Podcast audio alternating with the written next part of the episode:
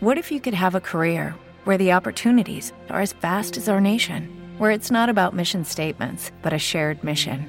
At U.S. Customs and Border Protection, we go beyond to protect more than borders from ship to shore, air to ground, cities to local communities. CBP agents and officers are keeping people safe. Join U.S. Customs and Border Protection and go beyond for something far greater than yourself. Learn more at cbp.gov/careers. Without the ones like you who work tirelessly to keep things running, everything would suddenly stop. Hospitals, factories, schools, and power plants—they all depend on you. No matter the weather, emergency, or time of day, you're the ones who get it done. At Granger, we're here for you with professional grade industrial supplies. Count on real time product availability and fast delivery. Call clickgranger.com or just stop by. Granger for the ones who get it done. Benvenuti sul podcast di Racconti di Storia Noir Italiano. Le storie che trovate su questo podcast le potete trovare anche su YouTube nel nostro canale Noir Italiano. Download the Anchor app or go to anchor.fm to get started. Anchor has a tool that allows you to record and edit your podcast right from your phone or your computer. When hosted on Anchor, you can distribute your podcast on listening platforms like Spotify, Apple Podcasts, and many other more. It's everything you need to make a podcast in one place. And best of all, Anchor is totally free. Download the Anchor app or go to anchor.fm and get started. Qui parla il primo ministro Imre Nagy. Oggi all'alba le truppe sovietiche hanno aggredito la nostra capitale, con l'evidente intento di rovesciare il governo legale e democratico dell'Ungheria. Le nostre truppe sono impegnate nel combattimento. Il governo è al suo posto.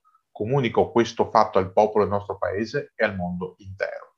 E questo è il testo che viene trasmesso alle 5.20 del mattino del 5 novembre 1956 da Radio Kossuth Libera, la radio di Stato ungherese.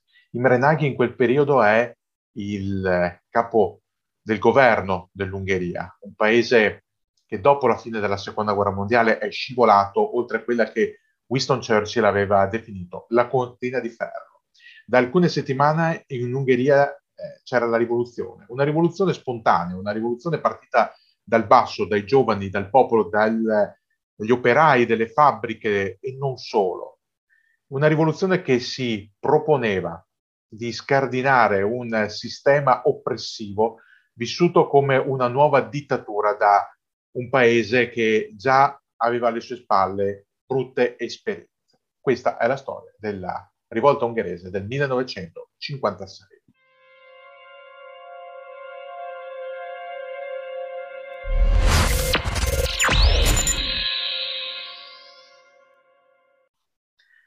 Il 1956 è un anno molto, molto delicato per lo scenario mondiale.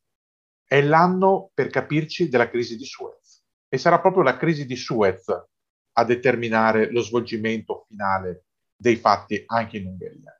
Non solo, il 1956 dovrebbe segnare con eh, il pieno potere di Khrushchev al Cremlino, abbiamo già parlato di Nikita Khrushchev in precedenza del nostro canale, dovrebbe segnare, si diceva, un eh, passaggio ulteriore verso una fase di maggiore apertura, di maggiore trasparenza, di eh, minore controllo dello Stato rispetto al suo predecessore Stalin. D'altronde era stato lo stesso Nikita Khrushchev a denunciare in una eh, assemblea del PQS i crimini del dittatore georgiano e quindi a dare moto di speranza un po' tutto il mondo, a cominciare dalla sfera orientale sovietica, per un domani meno oppressivo, meno dittatoriale.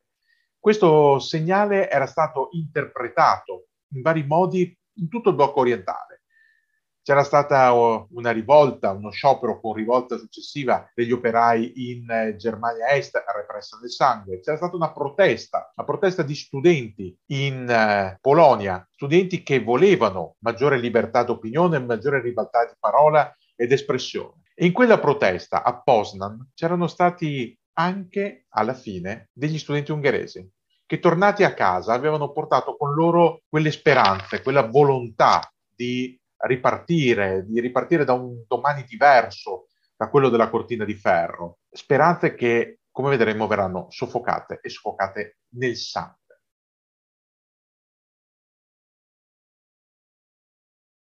La rivolta scatta il 23 ottobre del 1956.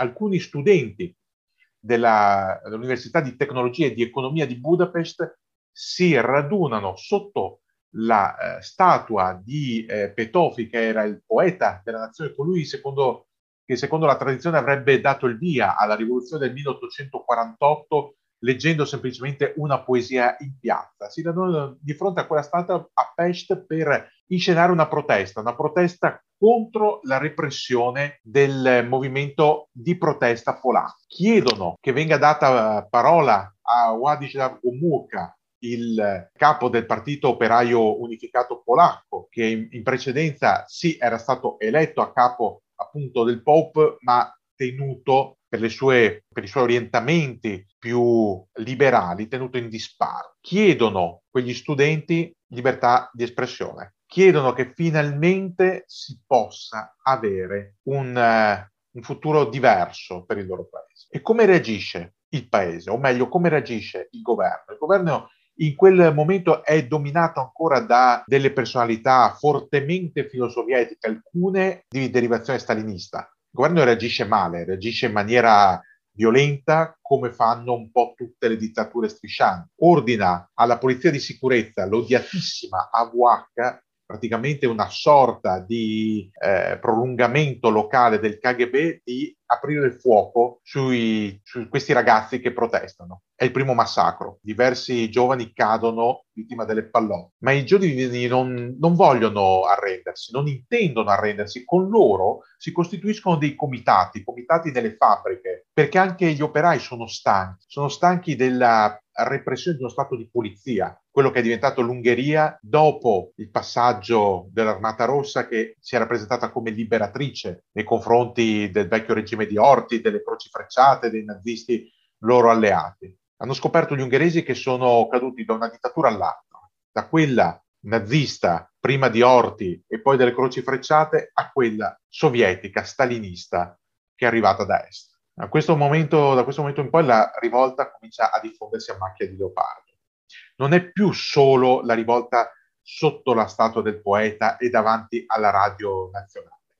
No, la rivolta si estende, come si diceva, alle fabbriche, si estende agli uffici, si estende alle piazze. Il governo reagisce ancora peggio, decide di armare sempre di più le forze di polizia di sicurezza, la VH, che sono impegnate per le strade, al punto da inviare armi attraverso le ambulanze. I rivoltosi se ne accorgono, bloccano queste ambulanze e requisiscono le armi. Non solo, vengono aperti gli arsenali, vengono aperte le armerie, vengono aperte le fabbriche di armi e i civili si armano da soli. È una situazione di piena emergenza ed è proprio per questo motivo che dopo quel 23 ottobre che scatena il via alla rivolta ungherese, il governo filo-stalinista chiede l'intervento dell'Unione Sovietica e del patto di Varsavia. Il patto di Varsavia che era stato sottoscritto appena un anno prima come strumento di mutuo sostegno militare tra tutti gli stati aderenti al blocco orientale, ma che nei piani di Mosca deve servire non solo a una eventuale risposta a una guerra scatenata dall'ovest della NATO, ma anche per schiacciare rivolte interne, il dissenso, quello che non deve esistere nella galassia sovietica. Non è permesso dissentire. Così le forze armate sovietiche che sono di stanza in Ungheria e nei paesi vicini cominciano a muoversi, a invadere le strade con i carri armati, ma la guerriglia urbana non è adatta ai mezzi corazzati e gli stessi soldati sovietici se ne accorgono. Se ne accorgono a loro spese perché gli ungheresi sono coraggiosi, sono tenaci, li intrappolano, danno l'assalto ai corazzati con le molotov, con eh, i razzi anticarro. Insomma, è una guerriglia spietata. Per porre un argine a questa guerriglia, alla fine il governo filo-sovietico si dimette e lascia campo libero a Imre Nagy, un eh, funzionario del Partito Socialista d'Ungheria che si era dimostrato più aperto, più sensibile alle richieste del suo popolo, pur credendo sempre nella rivoluzione comunista, ma era di tutt'altra pasta Imre Nagy. E lo dimostra quando forma il suo gabinetto di governo, fa entrare diversi moderati, tra cui un nome molto famoso, un filosofo, il filosofo Georgi Lukács, quello da cui poi George Lucas, il produttore e regista, ha preso il nome d'arte. E quel gabinetto comincia a trattare, avvia dei dialoghi con i sovietici, afferma che l'Ungheria è un paese sovrano, che ha tutto il diritto di decidere il proprio futuro e che ovviamente deve ragionare al proprio interno senza l'intromissione per di più militare di stati esteri per quanto siano alleati. Si avviano delle lunghe trattative. Nel frattempo, il primo segnale che viene dato è lo scioglimento della VH. È un segnale molto positivo per la popolazione, che infatti esulta quando ottiene questo riconoscimento. D'altronde nel, nei vari spazi del paese la situazione è caotica.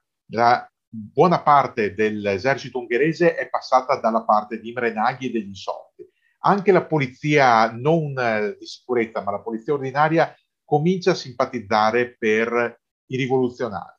Insomma, i sovietici che sono presenti in Ungheria si sentono accerchiati e forse capiscono che è il caso di intavolare delle discussioni.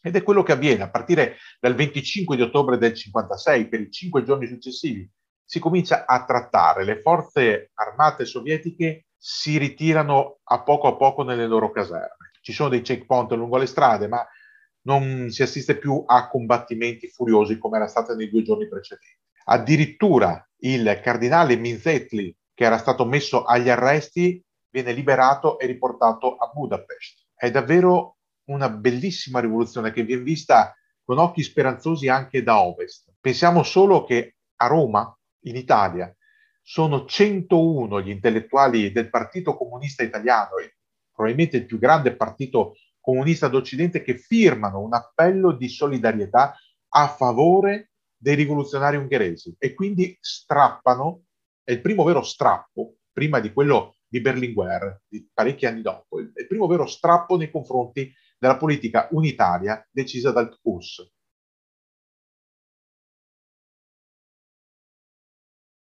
C'è un però, come dicevamo, il 1956 è l'anno della crisi di Suez. La crisi di Suez è un, un grande complotto ordito da Francia e Gran Bretagna contro Gamal Abdel Nasser, il reis eh, egiziano che due anni prima ha defenestrato Re Farouk e ha deciso per modernizzare il paese di nazionalizzare con qualche anno d'anticipo il canale di Suez per ottenere dalle tasse del canale, che tutti quelli che lo attraversano devono pagare, i fondi necessari appunto alla modernizzazione. Per opporsi a Nasser la Gran Bretagna e la Francia complottano assieme a Israele, simulando un attacco israeliano proprio contro l'Egitto, un, un attacco senza motivazioni reali, in modo tale da avere la scusante di intervenire in forze con le, fran- forze anglo-francesi, i loro paracadutisti che entrano a Suez e un blocco navale davanti all'Egitto. Quella che tutto il mondo vede e condanna come un'aggressione imperialista, quale effettivamente è ha delle ripercussioni tragiche anche sull'Ungheria. Perché da quel momento in avanti Nikita Khrushchev e gli altri membri del comitato centrale non vogliono più trattare. Hanno il terrore che una posizione di dialogo venga interpretata come un segnale di estrema debolezza. Non solo, la stessa Unione Sovietica è impegnata all'ONU per condannare l'aggressione anglo-franco-israeliana all'Egitto. Ed è questo che interviene nel quadro geopolitico. Non si può dar segno di essere deboli al proprio interno quando si richiede fermezza in ambito internazionale. Khrushchev, bypassando completamente i propri collaboratori che sono in Ungheria a trattare, chiede al maresciallo Koniev un piano di intervento rapido per schiacciare la rivolta. Koniev gli dice che bastano tre giorni e da quel momento, e siamo al 30 di ottobre, parte la macchina repressiva. Il primo novembre, passata poco più di una settimana dall'inizio della rivolta, truppe corazzate dell'Unione Sovietica iniziano a muoversi all'interno dell'Ungheria ma anche ai confini. Nagy è piuttosto preoccupato. Ne parla con Yuri Andropov, il futuro presidente del KGB, futuro presidente dell'URSS, che in quel momento sovrintende al comitato delle trattative tra ungheresi e sovietici. Andropov eh, gli racconta una bugia, gli dice che non si deve preoccupare Naghi, sono semplici movimenti tecnici di truppe che si stanno ritirando, ma Naghi non ci crede, non casca nel tranello. Chiede all'ONU di mettere all'ordine del giorno del Consiglio di sicurezza la questione ungherese. Chiede un intervento delle altre quattro potenze che in quel momento sono tutte ostili all'URSS, cioè gli Stati Uniti, la Gran Bretagna, la Francia e la Cina, che non è ancora quella di Mao, ma è ancora quella nazionalista di Chiang Kai-shek, chiede a questi quattro di propugnare la causa ungherese, di metterla all'ordine del giorno e di discutere eventualmente di mandare forze di peacekeeping. Per quanto il 2 novembre il Consiglio di sicurezza metta all'ordine del giorno la questione, c'è prima Suez e chiaramente Gran Bretagna e Francia sono coinvolte e soprattutto sta scattando il piano russo, il piano sovietico. Il 3 novembre il ministro della difesa ungherese, il generale Maleter, è convocato in una caserma a Budapest dell'Armata Rossa. La conosce bene quella caserma, il generale Malater, perché è lì che si stanno tenendo i negoziati per il ritiro delle truppe sovietiche. Ci va accompagnato da alcuni collaboratori, sta parlando con il generale Malinin, capo di tutte le forze sovietiche in Ungheria, quando nella stanza irrompono gli agenti in uniforme del KGB guidati di, da Ivan Serov, uno dei più fidati collaboratori di Nikita Khrushchev, d'altronde erano stati assieme sia a Stalingrado che nella riconquista dell'Ucraina. Maleter sei in arresto, dice Serov, serafico. Maleter non ci crede. Malinin stesso si alza in piedi sdegnato, chiede cosa stia accadendo, chi sono quei soldati con le mostrine verdi del KGB e perché stia avvenendo una cosa del genere in una caserma dell'Armata Rossa che è sotto la sua responsabilità. Malinin viene zittito da Serov in maniera anche pesante. Maleter e i suoi vengono portati via. Sono in arresto. Basta, non c'è più tempo per trattare. Il giorno dopo, e siamo al 4 di novembre, tutte le forze corazzate e meccanizzate che erano state precedentemente allertate al maresciallo Konev intervengono. È una massa enorme, sono 200.000 uomini, quindi parliamo di quasi 20 divisioni, e 4.000 carri armati. È troppo per i rivoluzionari ungheresi che non possono reagire contro una forza di questo genere, anche perché a differenza di quello che era avvenuto in precedenza, non sono forze di stanza in Ungheria, che magari hanno dei rapporti con gli insorti, li conoscono, potrebbero fraternizzare, simpatizzare. Assolutamente, sono truppe che vengono da fuori, non sono stati coinvolti gli altri paesi del patto di Varsavia e a queste truppe è stata raccontata una bugia, è stato detto che gli insorti sono d'accordo con gli americani, che anzi gli americani potrebbero attaccare da un momento all'altro e unirsi agli ungheresi, arrivando dalla Germania a ovest e dalla, dall'Austria. È una bugia, è chiaro, non c'è niente di ciò alla, all'orizzonte, ma tanto basta per motivare i soldati sovietici a non esprimere la minima pietà nei confronti degli insorti. La tattica poi è completamente diversa, niente più combattimenti dei carri nelle strade i carri restano concentrati in uh, operazioni da svolgere in spazi aperti, mentre l'aviazione bombarda le fabbriche, bombarda i centri della rivolta e si usano le maniere pesanti anche con l'artiglieria che prende di mira i palazzi del governo. Imre Nagy, come detto, all'alba del 5 novembre 1956 rivolge quell'appello. L'appello all'ONU, l'appello agli ungheresi, l'appello al mondo intero dice cosa sta avvenendo, denuncia l'aggressione sovietica, ma è troppo tardi, non c'è niente da fare. Lo stesso Imre Nagy è costretto, assieme a quasi tutto il suo governo, a rifugiarsi nell'ambasciata jugoslava. D'altronde Tito gli ha dato un salvacondotto, ha promesso che non lo consegnerà ai sovietici. Ma la promessa di Tito dura praticamente un paio di settimane. Il tempo per Khrushchev di recarsi in volo a Brioni il buon ritiro del maresciallo jugoslavo e quella promessa via ritirata. Il 22 di novembre del 1956 Imre Nagy è consegnato dalla legazione jugoslava ai sovietici. I sovietici ovviamente lo arrestano, lo spediscono in carcere dove già c'è Maleter e ci sono altri protagonisti della rivolta. La rivolta viene schiacciata nel sangue.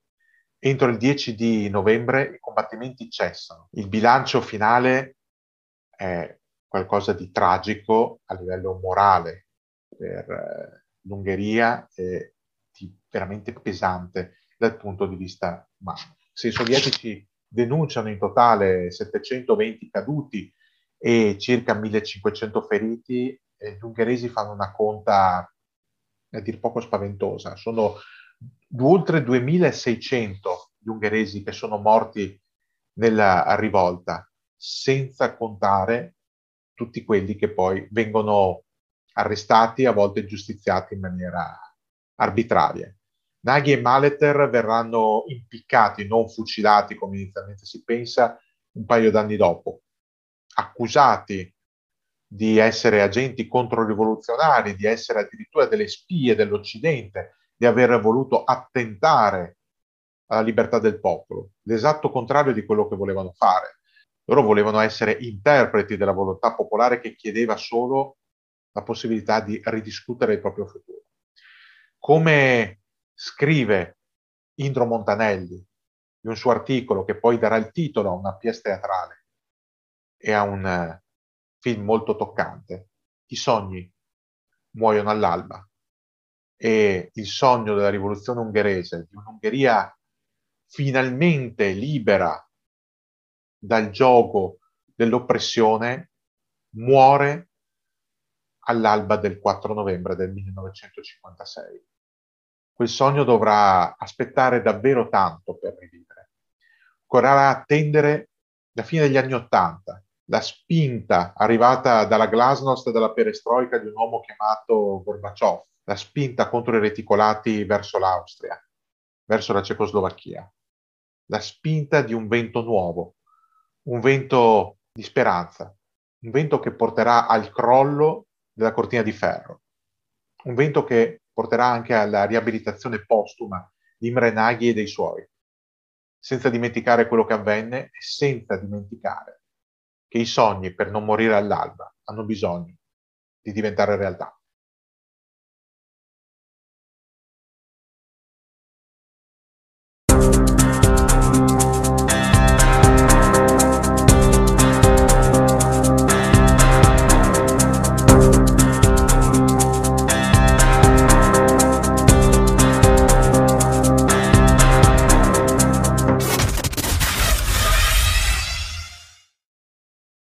Hello, it is Ryan, and we could all use an extra bright spot in our day, couldn't we? Just to make up for things like sitting in traffic, doing the dishes, counting your steps, you know, all the mundane stuff. That is why I'm such a big fan of Chumba Casino. Chumba Casino has all your favorite social casino style games that you can play for free anytime, anywhere with daily bonuses. That should brighten your day a little.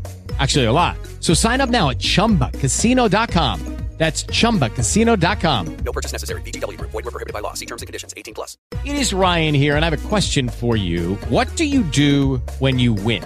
Like, are you a fist pumper? A woohooer, a hand clapper, a high fiver. I kind of like the high five, but if you want to hone in on those winning moves, check out Chumba Casino. At ChumbaCasino.com, choose from hundreds of social casino style games for your chance to redeem serious cash prizes. There are new game releases weekly, plus free daily bonuses. So don't wait. Start having the most fun ever at ChumbaCasino.com. No purchase necessary. VGW. Void were prohibited by law. See terms and conditions. 18 plus.